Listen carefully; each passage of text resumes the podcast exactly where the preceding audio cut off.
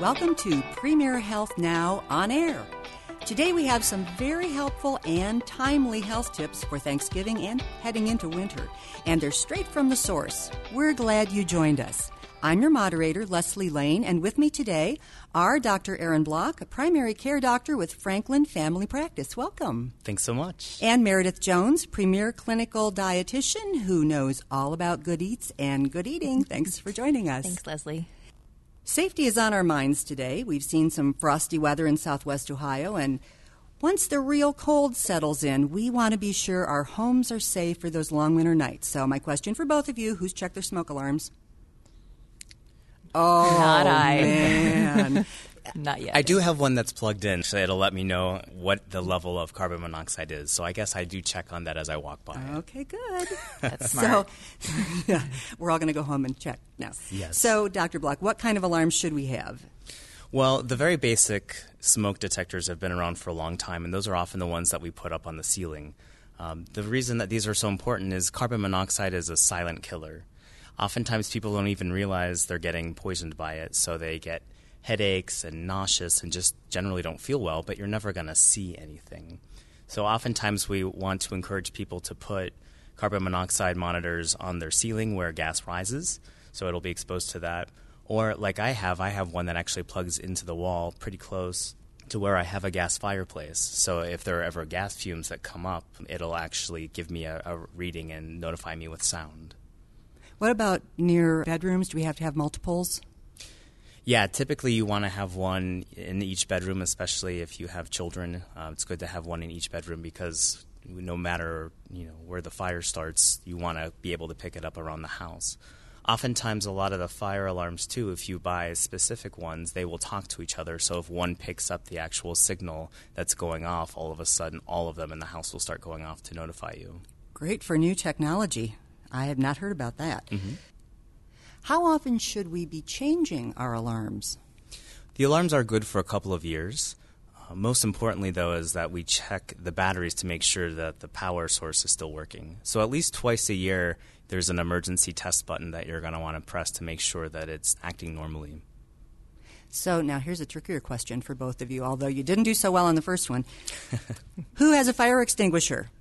Ooh, Oh, I both. definitely Okay, do. excellent, excellent. Do you know where it is? yes.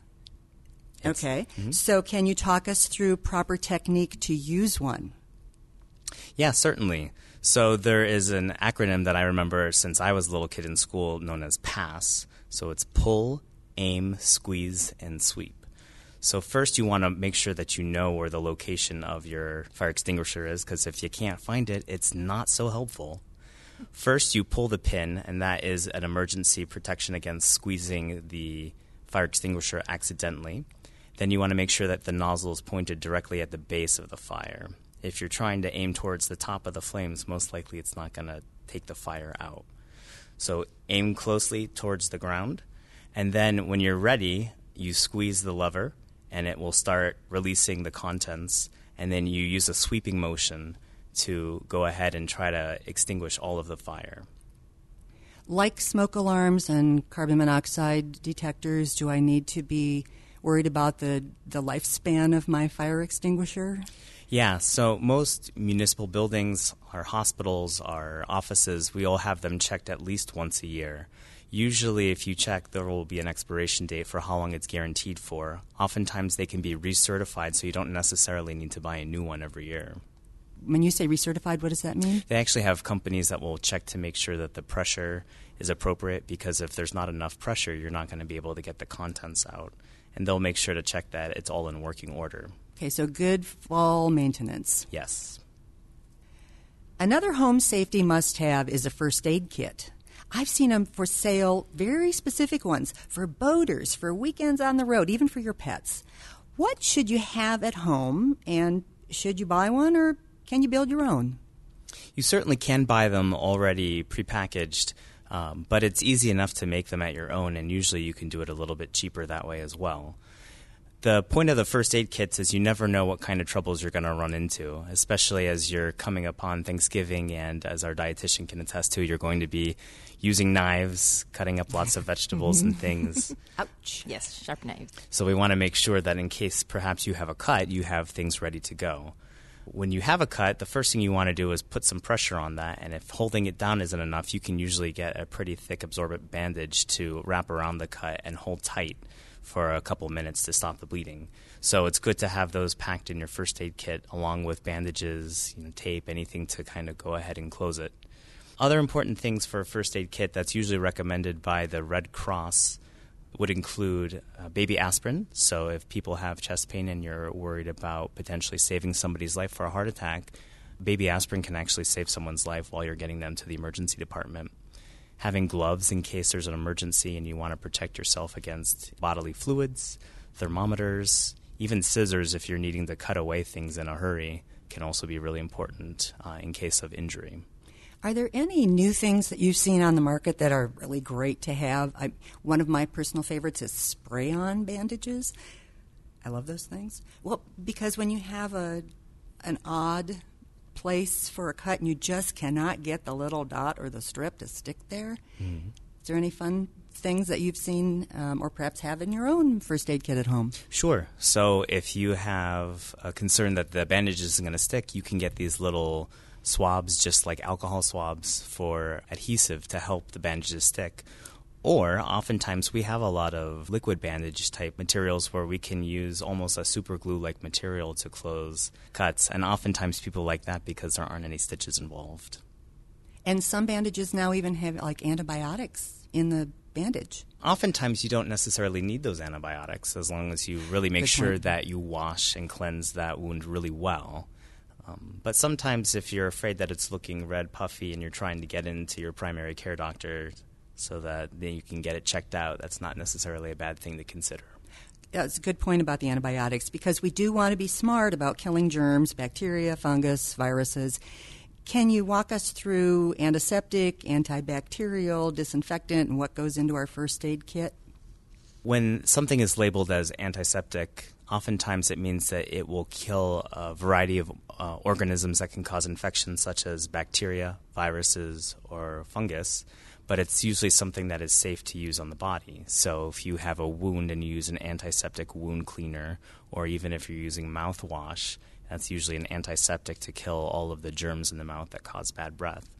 Things that are more likely labeled as disinfectants oftentimes are referring to wipes or sprays that actually clean countertops and such to prevent you know spread of infection that way. Um, so not necessarily needed in our first aid kit. Well, it's not a bad thing to have. Having some bacitracin or double or even triple antibiotic ointment. Um, one of the common brands is Neosporin for the triple. Well, with the holidays coming, we hope everyone doing food prep in the kitchen has no need for either fire alarms or first aid kits. But we still should be thinking about food safety, right, Meredith? Yes. So give us safety. Give us some reminders about the important steps to take for safe food preparation, especially working with poultry, as many of us do at Thanksgiving. Mm-hmm. Yes. Uh, one of the most important things is make sure you wash your hands and you wash your hands frequently when you're dealing with raw chicken, raw meat, because of the risk of cross contamination. So, with washing your hands, make sure you're using soap, warm water uh, get your hands wet and lather them up for at least 20 seconds. Sometimes you can sing yourself happy birthday twice. That's a recommendation. But that's to ensure that you're getting everything off your hands. Um, and make sure you get underneath your fingernails too. That's one thing I've heard recently that people miss a lot, especially when you're dealing with chicken. You know, you're getting in there holding it. You want to make sure you're cleaning underneath your fingernails. Also, when you're cutting up poultry and then maybe moving on to vegetables for another dish, have separate cutting boards. You don't want to use the same cutting board to cut vegetables that you just use to put your turkey on, because that's risk for cross contamination. And by having the separate cutting boards, you ensure you don't have that problem. And then once you're done with everything, making sure you're sanitizing it well. You can use a tablespoon of liquid chlorine bleach and a gallon of water, and that would be good uh, sanitizing solution to use to clean everything up. Another thing to remember is also when you're cooking your turkey, you want to make sure that you're cooking it long enough so that it's killing all the bacteria in the turkey um, and you don't get food poisoning. So you want to make sure you get a good internal temperature of at least 165. And it would be good to use a meat thermometer when you're cooking your turkey. Don't always rely on those little red poppy things in your turkey because sometimes they're not the best indicator. So if you have a meat thermometer or If you don't, you can get one real easily in your grocery store, and, and they're not super expensive. It doesn't have to be anything fancy. And make sure you use that to check your turkey, and make sure you get to a really thick portion of the turkey when you're t- checking the temperature. Like the le- usually the upper thigh is a is a good one. Mm-hmm. Yes, Yeah. mhm. yep. Don't just like meekly touch it to the surface. That's not going to do it. You want to get in there, get in the middle, make sure you're reading the internal temperature so that it, so that you know it's done. Since you mentioned cutting boards, is there a kind of cutting board material that's better than others when you're dealing with poultry and raw meat? hmm I typically like uh, a good plastic cutting board. Some wooden cutting boards, they might be really nice and pretty and nice to use, but as you cut on them and you use sharp knives, you can develop these grooves in the wood and bacteria can get down in there and it gets harder to clean that out. Typically, plastic is a little easier to get clean. And plastic, too, you can put in a dishwasher. If you have a lot and you have a sanitizing setting on your dishwasher, you can also clean them that way, too. And not that we're a cooking show, but advice about thawing that turkey. I will tell you, this is a true story. I was at a friend's house and there was poultry on a plate thawing on the bookshelf. Oh, Ooh, I just cringed. I know. Definitely I- not what I recommend. At first, I thought it was art, and then I realized it was it was, it was, it was chicken. Well, the absolute best thing to do is to plan ahead and put it in the refrigerator and let it defrost in the refrigerator. You will have to plan ahead because it, it doesn't necessarily take two hours to defrost in the refrigerator. Depending on how big it is, you might have to think like a whole day or even a day and a half ahead of time. You don't never want to leave it on the counter to defrost. One method that is used, but it's not the best, is some people put it in their sink and sit it in water. That is one way to do it. It's not the most sanitary. Um, it will work if you have the water running continuously. You need to keep recycling that water so that the bacteria is not sitting in the sink and accumulating. And to me, that's just wasteful. I'm not going to defrost a whole turkey in a sink with running water. So I'd rather plan ahead and put it in my refrigerator and know that it's safe and cool and completely defrosted when I need it. And the refrigerator is the same place that poultry or meat should be when it's marinating, correct? Correct. Yes. yes. We want to be careful about that. Well, we're talking turkey, but many people are looking for alternatives to that turkey tradition. What can you suggest for a vegetarian main dish or a good selection of tasty vegetarian side dishes that could make a meal? I've seen a lot of stuffed squash recipes, and squash is very popular this time of year. It's in season. So, a lot of vegetarian stuffed acorn squash. And you can get creative with using either beans or tofu.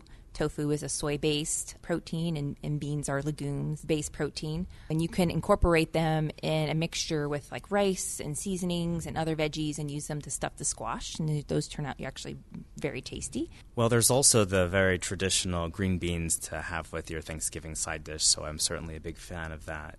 But any vegetables that are in season at the time, a lot of our local farmers markets will bring them up. So certainly don't be afraid to go and visit them, support your local farmers and businesses. And oftentimes you'll find some neat alternatives that you can add to your Thanksgiving meal. And in addition with that, the more vegetables that you supplement with instead of all the stuffing and pumpkin pie, as good as they are, also helps kind of counteract some of those heavy uh, calories we'll be taking in. Because when we go that traditional turkey stuffing, gravy, pie route, the Calorie Control Council has researched how many calories the average American consumes during a typical holiday gathering. And we're talking the early snacking, you know, that starts, okay, early, through dessert. so we will just give our listeners one moment to guess, and then we reveal how many is it? 4,500 calories on average. Yeah. Yeah. Okay. Especially when your daily intake is oh. around should be around 2000 to 2500 depending on your needs. Yes. That's almost 2 days in one. yeah. One sitting. Yep. So, Meredith, how can we make a healthy plate? The USDA has a great map, Choose My Plate. It's a method to map out your plate as you're choosing what to have when you eat. And you can go to choosemyplate.gov and actually see a visual of this plate. Ideally, what we'd like to see is half of your plate. So if you look at your plate and you divide it in half, half of it should be vegetables or fruit ideally heavier, more heavy with the vegetables than the fruit. And the other half, you would divide into quarters, and a quarter of that would be your grain, and then the other quarter would be your protein. So, this could be a great way to help control your portions. And then the other thing to remember is try not to go back for seconds. Um, oh, I thought you were Well- going to say start with a small plate, but uh, that too, that too. And also take your time eating. You know, don't rush through your meal. Enjoy it. It takes about 20 minutes for your body to register that you've eaten and to feel full. And I know we're going to touch on that in a little bit here. But by slowing down your chewing, even putting your fork down in between bites, or having a glass of water and trying to take sips in between bites, or maybe not having your mouth full when you're talking to someone next to you can help slow you down. And so that And you're it's not. polite. Yes, that, that too, yes. But when you're around family, I know sometimes manners go out the window. But yeah, all those things can help slow you down so that after your meal, you don't feel so ravenous and you feel like you need to have more to eat. So, Dr. Block, how is it that we can eat and then suddenly we're stuffed? What's going on with that body signal that says, we're done, we're full, stop now? We just seem to miss it, Es- especially at Thanksgiving. which is true. As the food enters the stomach, there are signals that tell the brain, okay, there's food here. We probably need to slow down the hunger sensation and digest. The problem is, because it's such a complex cascade of events, oftentimes it takes at least about 20 minutes for the gut and the brain to get on the same page there. So, if you're super excited about your Thanksgiving meal and you're enjoying the very delicious food, but you're piling it in very quickly, oftentimes you're going to be able to take in a whole lot more than your body needs before you start feeling satisfied. So, that's why we put the fork down, Yes. take the sip of water, or have a nice conversation with Aunt Ruth. Yes, Right. yeah. Okay. So the other interesting thing that happens at Thanksgiving is this, oh, turkey, I must take a nap. Is it fact or fiction that tryptophan in turkey makes us sleepy? And what is it anyway? Tryptophan is an amino acid and it's been linked to drowsiness. Your body uses it to create serotonin, which makes you feel sleepy. But typically, a four ounce piece of turkey may only contain about a quarter of a gram of tryptophan, which really isn't enough to knock you out. Likely, what the issue is is a large amount of food, especially a large amount of fat, large amount of sugar, which takes a while for your body to digest, that makes you feel very sleepy the distension in your small intestine triggers this parasympathetic response that is very conductive to sleep, makes your body ready to take a nap. So that's likely what's going on. And the doctor agrees. I agree. Oftentimes, a lot of the blood is there because you need the blood to help support the body in digesting that food. So, if the blood is in the gut, it's certainly not in the head. So, people tend to want to take a nap so that they can let their body do its job. So a more distressing after dinner experience is heartburn. Dr. Block, how can we tell if it's heartburn we're feeling? So, this is something that I encounter in my office with patients all the time. Heartburn tends to be in the center of the body, just underneath the chest, but sometimes it can feel like it's actually in the chest. Sometimes we don't even know that we have heartburn going on, and it can be a process that goes on for a long period of time. More often than not, when you're having true heartburn versus an, a worrisome chest pain, it's going to be related to food, to a meal. If you're eating things that are spicy, things that are very rich, so definitely the Thanksgiving meal has a lot of fat in it, which makes it a very rich meal. A lot of times people will get a burning sensation kind of in their upper part of their abdomen, and sometimes they can even feel it all the way to the back of their throat. If, however, you're having symptoms in the belly or the chest and you are sweating, you are short of breath, you don't feel well in general, that can be a sign of a more worrisome event, and that's typically when you're going to want to go and be seen by somebody. Quickly, I presume, because you're thinking what? Well, one of the very large risks is heart attack. And we do see that sometimes with these large Thanksgiving meals because, again, people who eat a whole lot of food, that blood all sits in the gut. So if you're having issues with circulating blood around the body, sometimes that puts extra stress on the heart. And if the heart is not healthy to begin with, then that leads to some trouble. Well, one of the ways we can get that blood moving around is activity at Thanksgiving. Absolutely. Either of you have a holiday tradition of activities outside? If it's nice out and the weather's cooperating in Ohio, uh, we'll go for a walk around the neighborhood. Is that before or after dinner? After, just to kind of like get the blood circulating, get the blood flowing again. So, what tips do you have, Dr. Block, to make these outdoor activities enjoyable instead of a pain in the neck or shoulders or back or hamstring? Well, if you're worried about the joint pain, some of the recommendations would be warm up slowly a little bit first with some you know, walking and some gentle stretching. So if you're going to go out for the family football game, make sure that you are loose and ready to go rather than jumping in without warming up.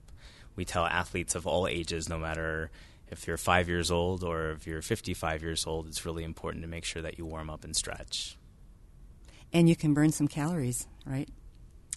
Absolutely. So remember, if you burn the calories, then maybe there's a little bit more wiggle room to get that extra piece of pie.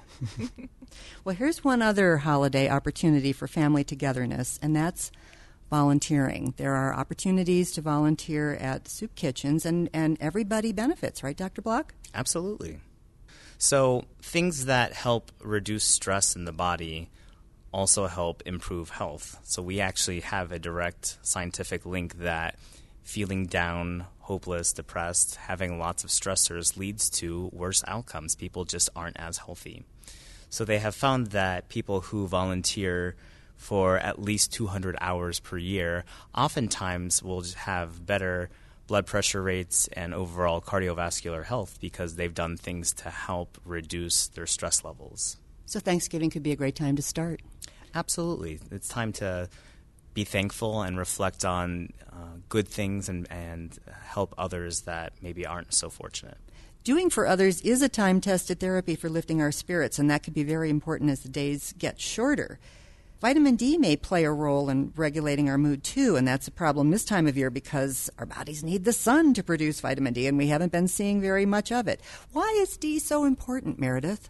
Vitamin D is important to help your body absorb calcium which is, of course, needed for our bones and helps enable normal mineralization of the bone. So those go hand in hand. We need enough vitamin D so that we can absorb enough calcium for that. And like you mentioned, it does help with mood regulation. And of course, as the days get shorter and we turn our clocks back and we don't have less sunlight, our bodies aren't able to absorb as much sunlight to produce vitamin D.